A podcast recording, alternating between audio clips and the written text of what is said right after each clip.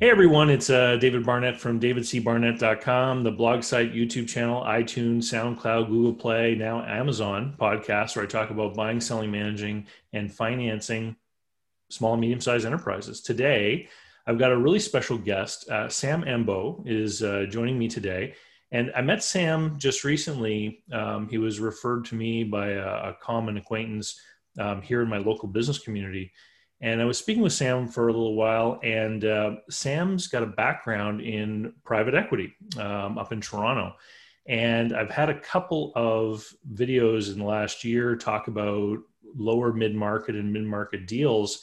And I knew that he would be a great guest to have on the show to talk about the private equity environment and doing business in mid market deals. And so, Sam, welcome to the show. How are you? Thanks, David. I'm well. How are you? I'm doing great. Um, why don't we start off by having you talk a little bit about some of the background and experience uh, that you know has led you to the point that you're at today? Sure. Um, some of the some of the um, companies that you worked with in Toronto, and, and some of the types of deals that you were working on when you were with them.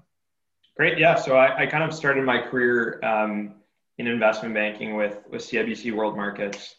Um, started in Toronto, uh, spent some time in Calgary, but kind of really spent the bulk of my, my investment banking career in Toronto. Um, was focused on, on at that time doing uh, M&A deals and equity financings in the power and utilities slash infrastructure space, mm-hmm. um, really across across North America, but traditionally doing just bigger deals, given that um, you know those projects are, are high capital costs, just making the, the size of the companies that you deal with quite large. Um, and then 2016 um, switched to TorQuest Partners, which is you know, one of Canada's um, first uh, mid-market private equity funds, based in Toronto, um, investing in companies across North America. The current fund is a uh, Fund Five, is a 1.4 billion dollar um, Canadian fund, investing in uh, again all types of industries, but size bracket being kind of call it 10 million, 15 million in EBITDA and up, um, and, and really focusing on being the first institutional capital into transactions. So really focused on buying businesses from successful owners and entrepreneurs um, when it's time for them to exit. So you said something there that I'd like to I'd like to just backtrack a little bit on sure. because I think it, it was a little bit of an educational insight for the for the people in the audience. You said that they were on fund number five. And a lot of the times when people think about these private equity groups and stuff, they don't really think for a moment about how these organizations are, are structured. And so, correct me if I'm wrong, but typically what happens is a private equity group will create a fund, they'll raise money, put money in the fund. Yep. That basket of money then becomes, um, you know, sort of closed off. They, you buy and sell companies, et cetera, and there's a some kind of end or termination plan for that fund yes. so that people know when they put money in this is like a 10 year commitment for example that i'm making or a five year commitment what have you. And then as that money gets used up then they start to another fund. And then now we've got basket number two. And eventually as basket number one reaches its expiry date some of those assets could actually be bought by some of the future funds correct? Yeah i would say that that doesn't happen so often anymore just because there's a bit of a conflict if mm. some of the investors are in both funds, but then you know not necessarily in the other. But yeah, exactly on pricing. It has happened in the past for sure, and, and it, it kind of um, it, it, does happen in the U.S. But I, I, would say, generally speaking, as funds mature, they kind of look to sell to sell elsewhere. Um, would kind of be at a, at a high level of the model. But just to give you an example, when I joined TorQuest, um, my employment letter was with TorQuest Fund Four. So as an investment professional, um, I worked for Fund Four, and if Fund Four were to be TorQuest or would have been TorQuest's final fund, that would have been the end of my my employment. Um, so uh, for the fund to keep going or the, the investment manager to keep going, they continuously need to raise new funds. Mm-hmm. So fund five was was uh, completed in March. Um, my employment letter, I believe, transferred over, but we still had at the time parallel investments in both funds. Uh, I guess all three funds, funds three, four, and five, um, kind of on the go at the same time, investing into fund five, I should say. So, by parallel investments, you mean that there could have been an acquisition opportunity that more than one fund participated in? Uh, less that meant more just to, that uh, Fund Five would have been where we were doing the new acquisitions, Okay. but we still had uh, operating businesses in both funds Well, I get you. and four. Okay. So, so let's talk a little bit about the types of businesses that you were trying to Sure. look for. Um, what would be some of the parameters that would, would that would characterize on average what a company would have to be in order for you to be interested?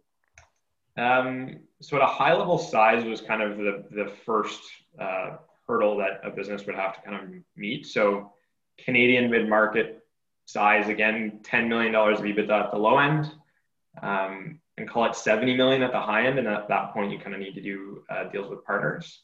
Mhm. Um, that would be the general kind of first criteria.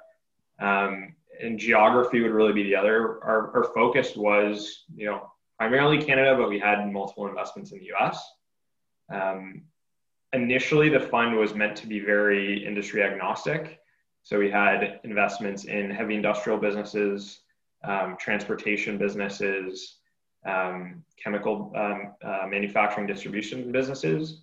Um, but towards the end of Fund um, Four, we had kind of broadened the spectrum to go into a little bit more retail type investments. So we had an investment in the retail pharmacy space in Western Canada, then a um, direct to consumer online furniture manufacturing business. Um, and then, kind of most notably, the uh, the A&W Burger franchise was also uh, one of TorQuest investments. So a bit of a mix.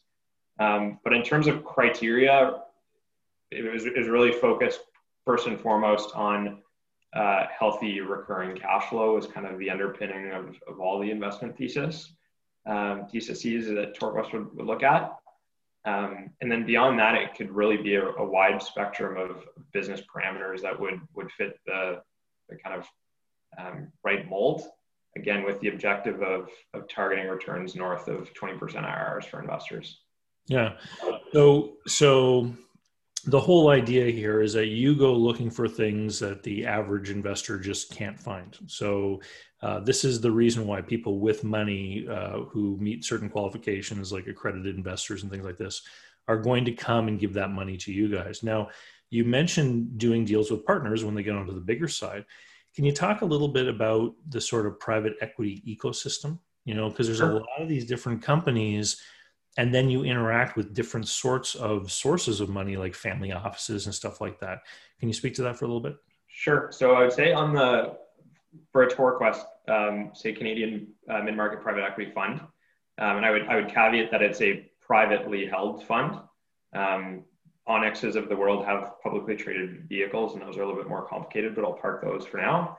Um, torquest um, torquest investor group was kind of a, a broad mix of of sources. Um, on one end of the spectrum, you had the, the, large Canadian pension funds.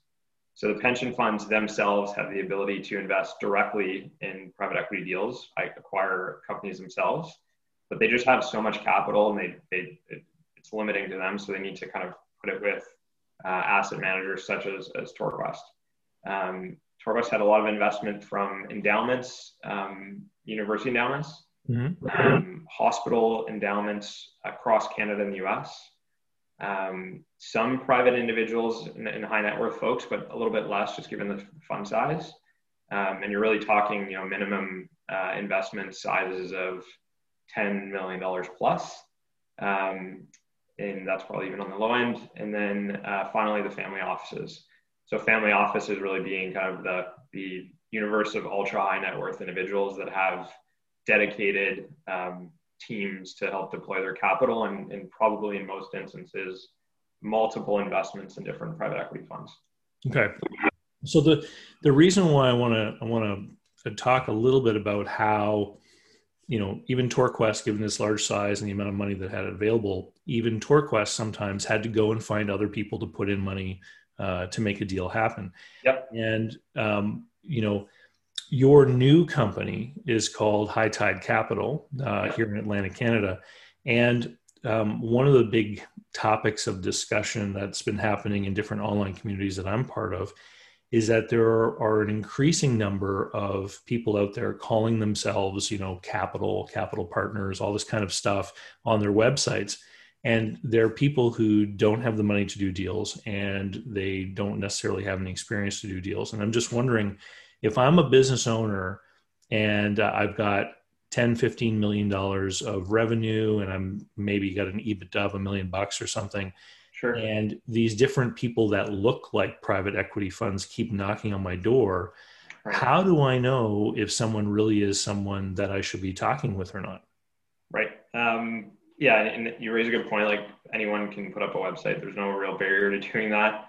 Um, so I'd say first and foremost is just doing diligence on the individual um, you know, a good starting point is LinkedIn, kind of trying to get a sense of their background. Mm. Um, you know, traditionally you'll see um, folks having either an investment banking or hedge fund kind of type background, and then kind of eventually into another private equity firm.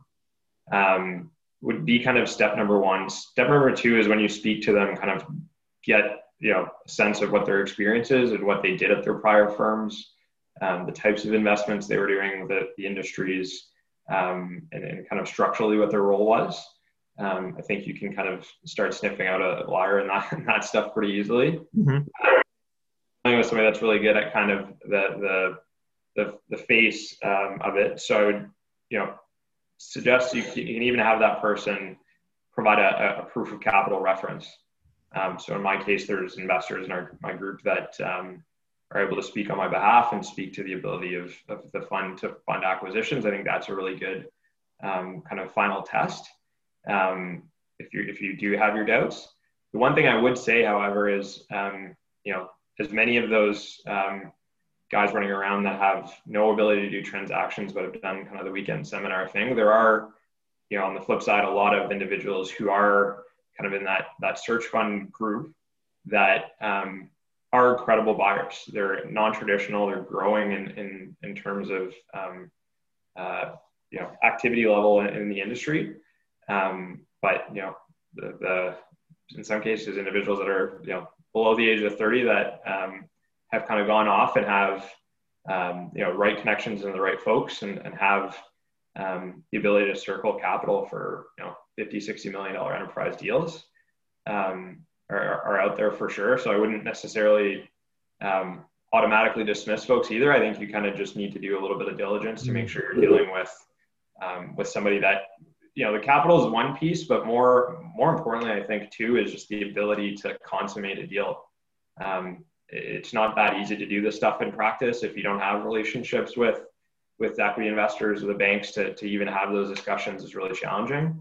Um, and then on the legal side and accounting side, like just actually doing the diligence required is, is complicated stuff. So uh, I think that's actually you know a pretty big threat as well. Is is not just the person doesn't have the money in hand, but just that they don't really know what they're doing. Yeah.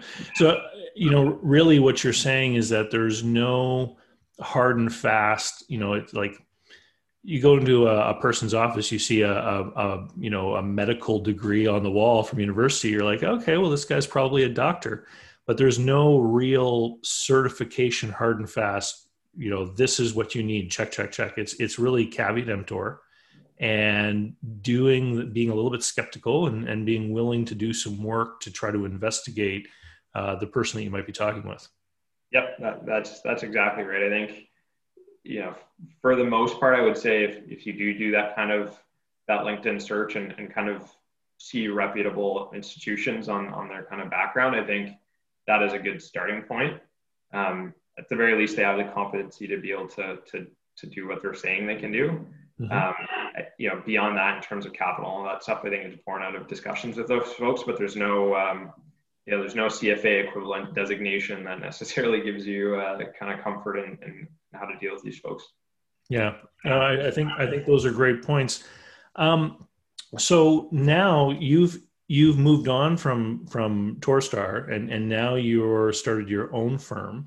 And so what what exactly are you looking for? Because um, at the private equity group, you were doing analysis and and doing acquisition, but the running of the day to day business, there would be some kind of professional manager who would be running those businesses that that yep. the private equity firm owned let's talk a little bit about what you're doing now because you're kind of using a little bit of that search fund model in a different way in that you're looking for a business to make an investment and you want to have a more active role in the day-to-day management correct yep and, and kind of just going back to the TorQuest thing for one quick sec sure. Um, the role of, of, of um, investment professionals at a private equity firm kind of ranges from the initial sourcing of opportunities to evaluation, review, assessment of, of that opportunity, developing an investment thesis, closing the transaction, and after transaction, um, how involved the private equity firm is in day-to-day operations varies quite a bit.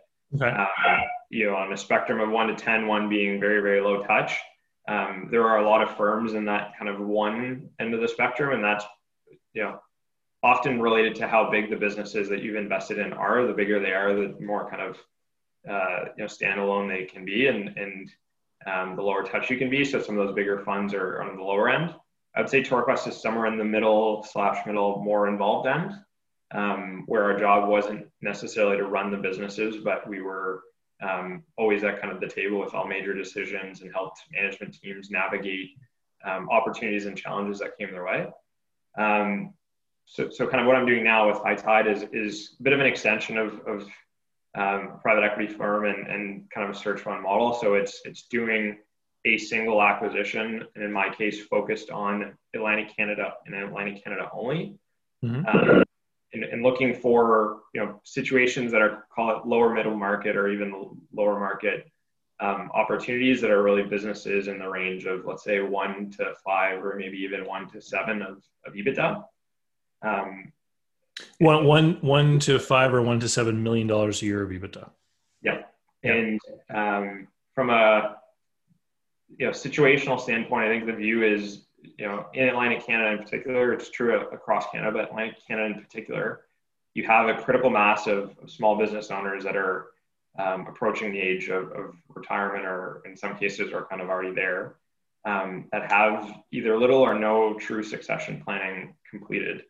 And they're going to be looking to do something with those businesses, whether it's um, try to find a traditional private equity fund or uh, in some cases look to sell to their employees um, you know, if there's not necessarily kids in the picture to take over.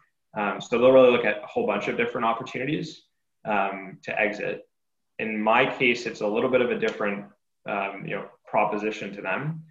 It's uh, a sale of a majority of the stake of their business. So I would, with our group, um, acquire a majority stake in the business um, and help uh, facilitate a transition period over, call it six to 12 months, where I personally would step into the business and and mirror that owner operator to learn everything I can about the business over that period of time. Um, inevitably, that's you know not enough time to learn everything. Hmm. Um, some of these folks have been in those businesses for 20, 30, 40 years. Um, so it'd be kind of foolish to think that that period of time is enough to really, to really get the full, the, the full debrief. Um, but it's enough to kind of maintain stability of the operation thereafter. And um, following the transition period, it's it's kind of my own. It's the onus is on me to drive value creation in that business, whether it's grow revenues, um, you know, manage costs, um, invest in different places in the business, go into different markets, acquire competitors. It's really you know the, the hmm. investors are kind of putting their faith in me to do that.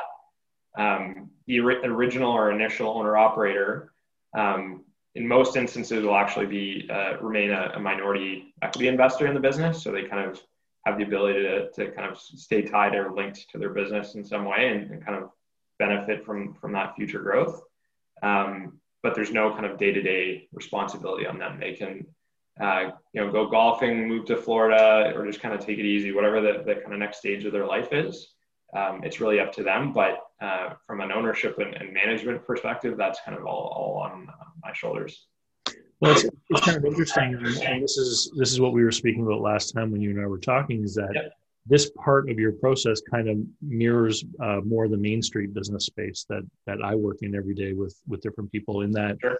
um, you know, you have an owner operator, and and they're going to leave, and you're going to come in, and often, you know, in those Main Street deals, the the seller is holding some sort of financing. In this case, you're talking about them holding on to equity, so you face a lot of the same hurdles that a main street business buyer would face in that the business owner has to see in you the the capability of being able to run the business and that you're going to be coachable and be able to learn what you need to do but also the fact that you're going to bring some new elements into into play which you know for for someone holding a seller financing note Yep. You know, that's a fixed amount of debt. But in this case, what you're describing is the seller is going to still have equity in the business. So if you can grow that business, then potentially their payoff can be even more generous than what they initially, uh, you know, agreed to when you did your first part of the deal. Yeah, exactly. And I think what I'm really trying to appeal to is, is um, you know, entrepreneurs view their businesses as an extension of their family and, and you know entities that they've invested you know years of their lives building and growing um, that doesn't just die when they approach the age of retirement right like they're, they're not kind of you know I'm, I'm ready to retire i'm done with this like i'm, I'm walking out um, what i'm kind of trying to appeal to is is their desire to continue to see their business grow and their brand kind of expand and get stronger um, and kind of you know come along for the ride as well um, so a little bit of a different structure to it. Um, you know, in some cases there may also be a vendor take back component, and the equity piece would be a little bit smaller. But um, I do think some type of minority equity interest is, is not only you know in my best interest because evidently having that person linked to the business is important. But I think a lot of times some of these folks actually want that. Um, I do think there's an emotional aspect to all this stuff, and I think um, it gives them uh, you know sense of pride to remain invested in their businesses and kind of seeing them continue to grow. Well, yeah. you know, it will probably help with the the you know the interests of you know other partners who you bring in um, to be shareholders as well, knowing that there's always long term access to the original owner, um, just for the sake of being able to talk to them and ask questions and and get little yeah. pieces of history that might become relevant uh, moving forward. Yeah, exactly. A big part of that minority interest piece is to have that kind of um, you know bridge or, or access to that person in terms of maintaining dialogue and, and kind of bouncing ideas off of them or, or kind of having them feel like they um, still have a voice and if they have an idea or see something that I should pursue that they, it's kind of an open communication channel. Mm-hmm. Um, absolutely. And I think, you know, even in, in practical terms, um, when you do a transaction for these businesses, you know, a lot of the times employees or customers, or other folks can be, you know, a bit worried about okay, what does this change mean for me and, and how does this kind of affect my relationship with this company going forward? And the ability to say, listen, you know, person XYZ is still a shareholder in this business. They're, you know, now kind of taking a, a step back and, and being less involved. Um, you know, is an obvious thing, but they're, they're still invested and the business is going to continue to be run under their kind of values and, and, and all that stuff. I think means a lot to a lot of these, these individuals, both on the, employee and, and customer side. So I think there's also you know true business value to, to maintaining that that relationship. Yeah, I, I would I would agree. I would agree. Um, why don't you let everyone know what your website is and um, and and when I'll, I'll thank you very much for taking the time to talk with me today. Yeah, absolutely. It's uh, it's uh, hightidecapital.ca. Um, has a bit of information on me and, and the types of opportunities we're, we're looking for, but again, it's it's entirely focused on Atlantic Canada. Um, so always welcome kind of emails or, or introductions um, or referrals. Um, so feel free to kind of get in touch with, with me through the website or, or my LinkedIn page. Awesome. So on the YouTube, uh, in the YouTube show notes, if you're watching this video on YouTube, down below, I'll put the link to Sam's website and the link to his um, LinkedIn profile. Um, and I'll remind everyone if you've enjoyed this interview, please hit the like button. It's very important for the YouTube algorithm to help promote the visibility of the show. And if you want to make sure that you never miss any one of these interviews or any of the other videos that I make, be sure to sign up for my email list. Uh, you get to pick which topics are interesting to you, so you only get emails on those topics. And you can find that over at davidcbarnett.com. There's a sign up there, or directly at davidcbarnettlist.com is just the sign up page. And with that, we'll say thank you very much, Sam. And uh, thanks for everyone who's been watching, and we'll see you next time. Thanks.